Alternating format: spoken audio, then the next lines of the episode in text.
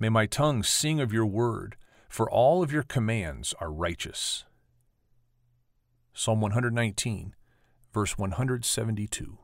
This very long psalm is uh, one of the takeaways I have is that there's absolutely no light between uh, the psalmist's faith in God, uh, his life, and his words. Uh, there, it's it's just singularity, um, and so, so I write kind of in that context. If we live apart from God's commandments, we have chosen to live under the yoke of Satan's insidious whispers, leading us away from God. And I, I, use a quote from Galatians You, my brothers and sisters, were called to be free. But do not use your freedom to indulge the flesh. Rather, serve one another in love.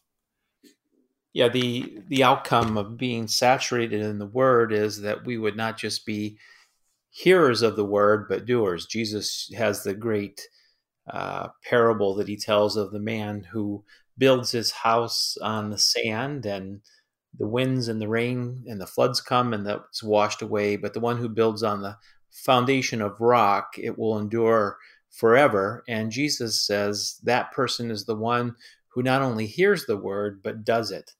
And so this ongoing practice of being shaped by the word and then living it out. So, orthodoxy, learning the right things about the scripture, and then into orthopractice, right practice that becomes part of our life. It's an ongoing circular movement where uh, the word becomes part of everything that we are and everything that we do.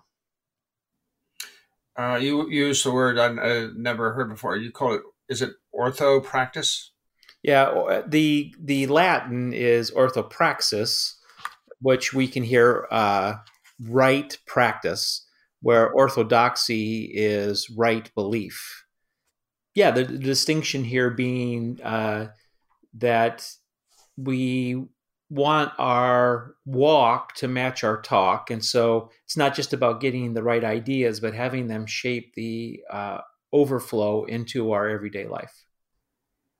And and just one last thing. I mean, how how if somebody is just uh, getting to know the Bible, are there three or four steps that person should be taking to get to orthodoxy to feel confident in in how they're interpreting the Bible?